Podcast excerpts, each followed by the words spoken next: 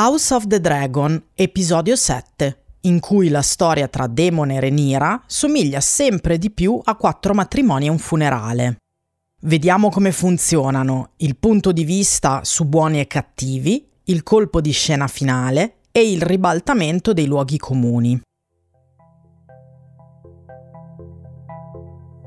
Io sono Sara Mazzoni e questo è Attraverso lo schermo, il podcast che vi racconta come sono costruite le storie audiovisive di film e serie tv.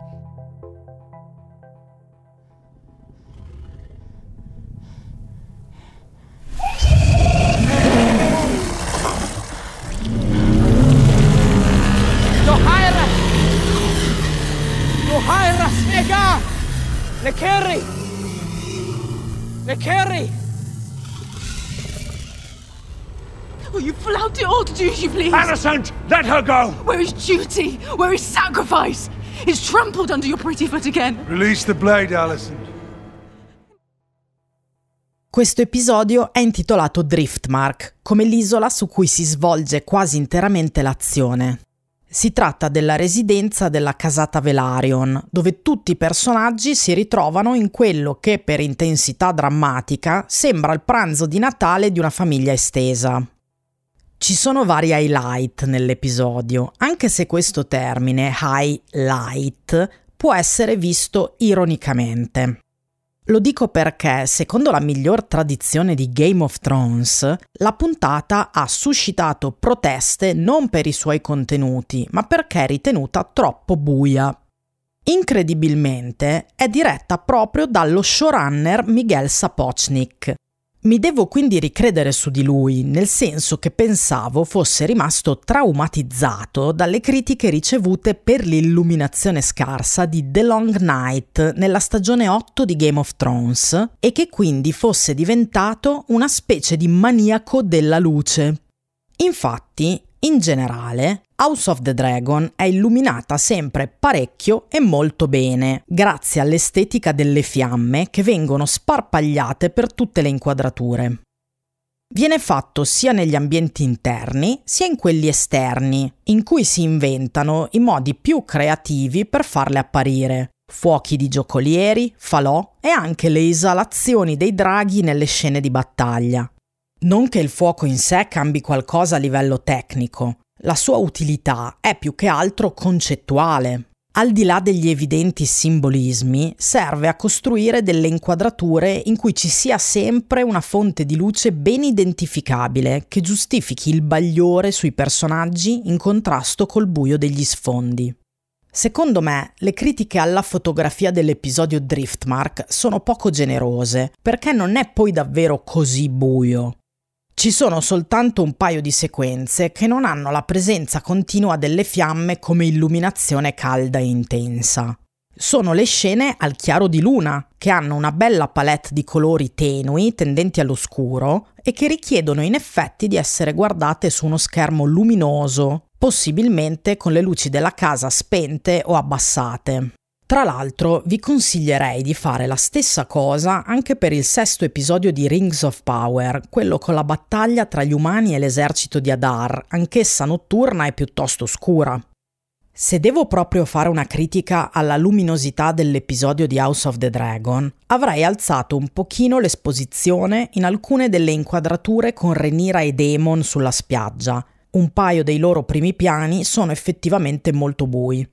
Però in generale trovo giusta la scelta artistica di far avvenire la passeggiata una volta tanto senza i colori caldi delle fiamme che sono il tema dominante di tutta la serie.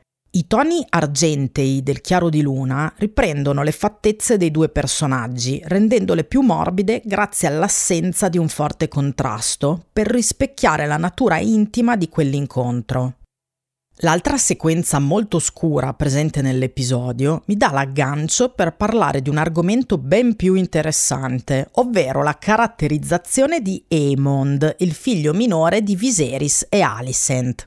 Mi era piaciuta particolarmente la sottotrama dello scorso episodio che ne raccontava la sofferenza per il fatto di non avere un drago. Aemond fa tutte le cose che di solito troviamo in un fantasy young adult Preso in giro dai suoi pari, si lancia in un'avventura che ne mette alla prova le capacità e alla fine esce vittorioso con un nuovo potere. L'aspetto più divertente di questo modello in House of the Dragon è che lo si applica a un personaggio che sta diventando inequivocabilmente un cattivo. Qui ci vedo riflessa in maniera sottile la famigerata ossessione per sovvertire i luoghi comuni che aveva reso celebri i precedenti showrunner Benioff e Weiss. Ma è anche vero che il modello di origin story dei personaggi buoni non sempre è così diverso da quello dei cattivi. Infatti Emond qui ci viene mostrato in un'impresa che gli richiede un coraggio incredibile, per cui è davvero difficile non simpatizzare per lui deve letteralmente scalare il drago Veigar, che è una creatura leggendaria, antica e dalle dimensioni gigantesche. La serie non ne parla troppo, ma sappiamo che Vegar era il drago di Visenia, una delle due mogli sorelle di Aegon il Conquistatore. Quindi Vegar ha più di un secolo e ha compiuto le imprese che hanno portato i Targaryen a diventare i re di Westeros. Aemond sta rompendo diverse regole nel suo reclamare il drago. Prima di tutte, quella imposta dalla madre, che non vuole fargli rischiare la vita. Approcciare un drago adulto, per di più uno come Veigar, è pericolosissimo e non ha per forza un esito positivo per il cavaliere. Per Aemond, che lo sa, si tratta di avere un drago oppure la morte. La scena che ne segue è vertiginosa ma anche divertente, accompagnata dalle grida del ragazzo che ricordano quelle di un cartone animato o di qualcuno sulle montagne russe. È il momento più vicino al fantasy per ragazzi che si sia visto in House of the Dragon. Subito dopo, però, Aemond compie il suo destino di antagonista quando si scontra con gli altri ragazzini, i due figli di Renira e le gemelle di Daemon, la scena della lotta tra loro è coreografata e girata magnificamente. Nonostante Emond sia da solo contro quattro, ci viene trasmessa una sensazione di pericolo non per lui, ma per l'incolumità degli altri bambini. Emond ne esce come il ragazzino bulleggiato che appena acquisisce forza bulleggia a sua volta gli altri. Rompe il naso di un bambino piccolo, picchia una ragazza, pronuncia le fatali accuse sulla paternità dei figli di Renira. Ciò nonostante, vi invito a rivedere la scena provando a immaginarvela come se Emond non fosse il cattivo. Tutto sommato, le forze in gioco si equilibrano. Lui viene attaccato da quattro persone e nonostante una sia significativamente più debole, le altre tre sono della sua stessa stazza, hanno però un addestramento nullo nel caso delle femmine e molto peggiore del suo nel caso di Jace. Qui si torna all'episodio precedente, quando Sir Arwin faceva giustamente notare che Criston non stava addestrando allo stesso modo i vari ragazzi. Lo scontro a cui assistiamo ora ne è la prova. Emond è molto più capace. I fratellini Luke e Jace però hanno una cosa che a lui manca, sono coordinati tra loro e alla fine prevalgono in questo modo. Ma hanno anche un'altra carta da giocare, girano armati di lama. Emond però raccatta una pietra dal suolo, quindi in un certo senso anche lui si arma. Insomma, lo scontro è quasi alla pari e il risultato non è ovvio. Questa, secondo me, è un'anticipazione della danza dei draghi vera e propria, la guerra civile dei Targaryen. La scena successiva, in cui Alicent e Renira si confrontano circondate dai familiari, ha più o meno la stessa impostazione. Il fatto che ora Aemond abbia ottenuto Veigar fa parte di questo discorso sul bilanciamento delle forze. La fazione verde, quella di Alicent, aveva soltanto due draghi fino a qua, Adesso ne ha acquisito un altro ed è micidiale, come osserva Otto Hightower alla fine della puntata. Emond ha dovuto compiere un sacrificio per ottenerlo, perdendo un occhio. Emond viene consacrato come cattivo badass dalle sue imprese grandiose e dalla meschinità che mostra in questo episodio. Tutto sommato, sembra aver preso più dallo zio Daemon che dal papà Viserys. Se ci fate caso, il nome Emond è un anagramma di demon. La storia di Emond, raccontata in un altro modo, potrebbe diventare più simile a quella di Arya Stark che a quella di un super cattivo. Se ci fate caso, Emond e il fratello maggiore Egon un po' ricordano la relazione tra le sorelle Sansa e Arya Stark, con la differenza che loro erano scritte come buone, mentre i due Targaryen no. Sansa era la sorella maggiore frivola, come Egon, che in questa puntata funge da linea comica quando i suoi parenti lo prendono a calci e schiaffi per essersi ubriacato, il che suona terribile a dirsi. Mi ha ricordato che anche Sansa veniva spesso picchiata durante la sua permanenza a King's Landing. Chiaramente, nel suo caso, la storia non faceva ridere. Comunque sia, Arya, la sorella minore, disprezzava Sansa almeno quanto Aemond trova borioso il fratello maggiore. Come Arya, Aemond è un ragazzino avventuroso che rompe tutte le regole per ottenere ciò che vuole nonostante i limiti che gli sono stati imposti. Ve ne ho parlato nella puntata del podcast intitolata Questioni di gender in House of the Dragon. È tutta una questione di punti di vista. Se ne sceglie uno specifico per raccontare la storia e di conseguenza tutte le funzioni dei personaggi sono coerenti con esso. Però se grattate sotto alla patina nera spalmata su certi personaggi, potete sorprendervi trovando come alter ego quelli più apprezzati della serie madre. Driftmark è una puntata di sacrifici. Quello più evidente è l'occhio di Emond scambiato con il drago, poi ce n'è un altro, più obliquo, compiuto perché Renira e Demon possano sposarsi. La rinuncia a uno dei loro alleati più importanti, Lenor Velaryon. E qui c'è parecchio da esaminare. C'è un po' di ingenuità nella costruzione del twist finale, il colpo di scena che ci rivela che Lenor non è stato davvero assassinato. Ma anche in questo caso ci sono delle ragioni. Vediamo perché la storia è raccontata proprio in questo modo. Tutta la faccenda di Lenor è stata modificata rispetto al libro di George Martin, di cui la serie è l'adattamento. Questa è una prassi ovvia nella scrittura di House of the Dragon, perché il testo da cui è tratta spesso non ha una versione univoca dei fatti narrati. Fuoco e sangue non è un romanzo, ma un libro che si presenta come un resoconto di fatti storici. Il narratore è un maestro, uno studioso che cita diverse fonti primarie, cioè testimonianze d'epoca scritte da vari autori. Quindi le cronache della danza dei draghi spesso non coincidono tra loro e sono offuscate da speculazioni e pettegolezzi. Il bello di Fuoco e Sangue è che vengono riportate tutte le versioni diverse dei vari eventi, lasciando alla fantasia di chi legge la possibilità di figurarsele tutte insieme oppure sceglierne una sola. È un po' come una specie di collezione di fanfiction già incluse nel documento originale, in questo modo Martin ci fa vedere i personaggi attraverso molteplici chiavi di lettura, magari in contraddizione tra loro, senza mai dirci quale sia quella definitiva. Il team che scrive House of the Dragon deve invece prendere delle decisioni che caratterizzano i personaggi in maniera irreversibile. Poi chi scrive le sceneggiature si impegna per rimanere nella famosa zona di grigio, evitando un conflitto tra bene supremo e male assoluto. Però per raccontare la storia in maniera lineare hanno fatto delle scelte più nette rispetto a quelle di Martin.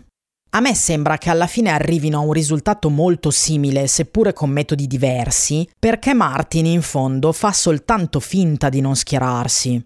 Anche se con minore entusiasmo, il libro è costruito in un modo che ci spinge comunque a tifare per la fazione di Renira. La serie TV in questo è ancora più radicale, almeno fino a qua. Renira è la buona, viene trascinata al conflitto per i capelli a causa del risentimento di Alicent. Della Regina Verde comprendiamo le ragioni perché sono state impostate con perizia nella prima parte della stagione, questo però non cambia il suo ruolo di antagonista tutto sommato cattiva. La scelta del twist alla fine del settimo episodio serve in primo luogo a non sacrificare la bontà di Renira. Per un momento ci fanno credere che sia passata anche lei al lato oscuro, come Alicent.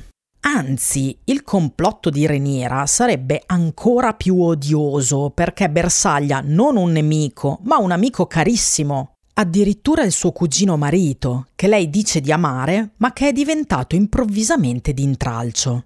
E invece le cose nella serie alla fine non vanno così.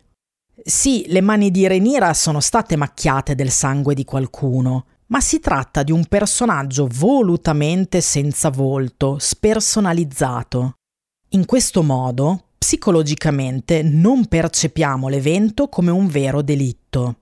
Alla fine ci portiamo a casa che quello a cui abbiamo assistito sia stato un finto omicidio. In realtà il cadavere è quello di una persona vera, che però non è un personaggio della storia. Parlando di punti di vista, Immaginatevi una versione dei fatti in cui protagonista dell'episodio sia proprio il fedele servitore dei Velarion che viene assassinato per sostituire il corpo di Lenor. Magari lui e Lenor erano cresciuti insieme a Driftmark. Forse era persino imparentato con lui, discendente da qualche ramo bastardo della casata, e proprio per questo motivo è stato scelto come vittima ideale assomiglia fisicamente a Lenor. Ecco, se vi raccontassi la storia così, Renira e i suoi vi starebbero meno simpatici. Invece, il twist finale arriva come una fiaba. Il bravo principe Lenor è ancora vivo. Travestito, sta scappando assieme al suo amato, che non lo ha mai tradito. Un lieto fine per tutti, tranne che per il servo che è finito nel camino. Dico che può suonare come una soluzione un po' ingenua perché si sente la forzatura nel voler far uscire Renira pulita a tutti i costi. È una deviazione presa dagli sceneggiatori, mentre nel libro il povero Lenor viene assassinato da Carl. C'è il sospetto che si tratti di un crimine su commissione, con Damon come mandante. Non è accertato, altre fonti lo propongono come delitto passionale. E qui vengo a un altro punto importante. La decisione di far sopravvivere Lenor serve a evitare un macroscopico bury your gaze, cioè quel trope narrativo di cui vi ho già parlato nella puntata del podcast intitolata Matrimonio e divorzio a Westeros. Si tratta del luogo comune che fa morire i personaggi omosessuali perché considerati più sacrificabili. Prima del colpo di scena finale, questo episodio sembra infatti il paradigma di questo trope. Lenor sarebbe stato sacrificato proprio per far sposare e procreare i due Targaryen in un vero matrimonio etero, rafforzando la pretesa al trono di Renira. Se il pubblico aveva protestato per l'omicidio di Sir Geoffrey, come avrebbe vissuto così tanto cinismo verso Lenor? Credo che da un lato Lenor sopravviva mentre nel libro muore, perché sì, va corretto il trope omofobo. Penso che però il modo in cui viene risolto il complotto sia molto utile a definire il personaggio di Renira e un po' anche quello di Damon nel momento in cui vengono fatti finalmente sposare. Sono i protagonisti, sono gradevoli, tutto sommato sono buoni. Ok, Demon fa sempre delle cose atroci, però Renira per ora no. House of the Dragon è una serie scritta facendo lo slalom tra svariati luoghi comuni sessisti e omofobi provenienti dal materiale originale. Non è che il libro sia particolarmente reazionario, è semplicemente scritto da un autore che non ha troppo in mente la necessità di evitare certe rappresentazioni, non fa parte della sua cultura o del suo background. Non è solo un fatto generazionale. Se ci pensate, nel fantasy abbiamo avuto l'esempio di Ursula Le Guin, nata due decenni prima di Martin, e di molte autrici meno famose che hanno incluso discorsi femministi e queer nei loro romanzi. E non dico adesso, ma 40 o 50 anni fa. Invece George Martin, nelle sue scelte narrative, non è che abbia mai avuto un'attenzione speciale per certi discorsi. Per dirne una, in Fuoco e Sangue mi colpisce la veemenza con cui sottolinea l'età esageratamente giovane delle numerose spose bambine che descrive, quasi come se ne fosse ossessionato. Fatto sta che sceneggiatori e sceneggiatrici di House of the Dragon hanno invece fatto un bel lavoro non tanto per ripulire certe cose, ma piuttosto per contestualizzarle in maniera non offensiva, senza toglierle dalla storia, ma cambiando semmai le chiavi di lettura. Infatti in questa stagione è di grande importanza l'età in cui Alicent viene fatta sposare, ma l'attenzione dedicata all'argomento non è morbosa. Durante questa puntata la parola duty, dovere, viene usata più volte come metafora del sesso. Lo fa il giovane Emond, mostrandosi desideroso di compiere questo dovere con la sorella destinata a Egon. Anche Renira usa questo termine quando parla dei tentativi fatti da lei e dal marito per avere un figlio biologico. Riguardo ad Alicent, anche in questa puntata viene richiamata l'oppressione patriarcale che ha subito. Quando aggredisce Renira, l'accusa di aver mancato ai suoi doveri. Quando le chiede Where is the duty? Where is the honor? le sta letteralmente chiedendo dove siano i figli concepiti assieme a un uomo con cui non desiderava avere rapporti intimi. I figli di Alicent sono tutti frutto del dovere, quelli di Renira chiaramente no. Ancora una volta le motivazioni di Alicent sono mostrate come una conseguenza di questa oppressione introiettata al punto da diventarne lei stessa la promotrice. Questo fa parte della rilettura operata dalla Writer's Room, da chi scrive la serie, perché non era un tema portante nel libro di George Martin. Il ritmo degli snodi narrativi, ancora una volta, risulta piuttosto veloce. Come al solito, c'è chi è a favore e chi è contro. La puntata però termina con un climax così importante da far dimenticare anche ciò che non risulta perfetto. Il matrimonio tra Renira e suo zio Demon era uno degli eventi più attesi dello show. Vedremo nelle prossime puntate cosa succederà a Westeros ora che questi due sono finalmente uniti.